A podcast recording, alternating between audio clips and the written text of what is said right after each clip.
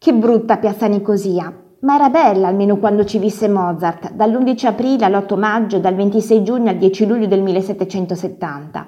Insieme al padre Leopold prese in affitto una stanza luminosa, al secondo piano, con uso clavicembalo. La padrona di casa li trattava con ogni riguardo, dividendo con loro pranzi, cene e il resto dell'appartamento.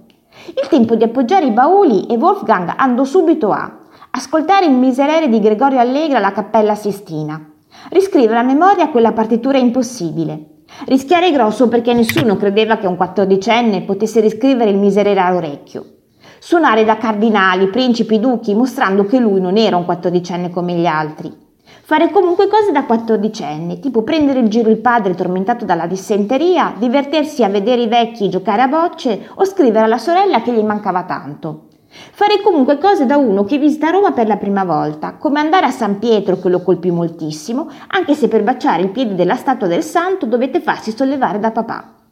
Essere sempre come un congegno, che in quei pochi mesi compose parecchie cose, quelle della targa.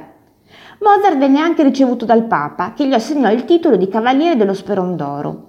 Riconoscimento per grandissimi, ma Wolfgang, da bravo quattordicenne, lo chiuse in un cassetto. Se fate mezzo giro della piazza e raggiungete il vicino Vicolo della Campana, c'è un posto dove anche i Mozart potrebbero aver mangiato.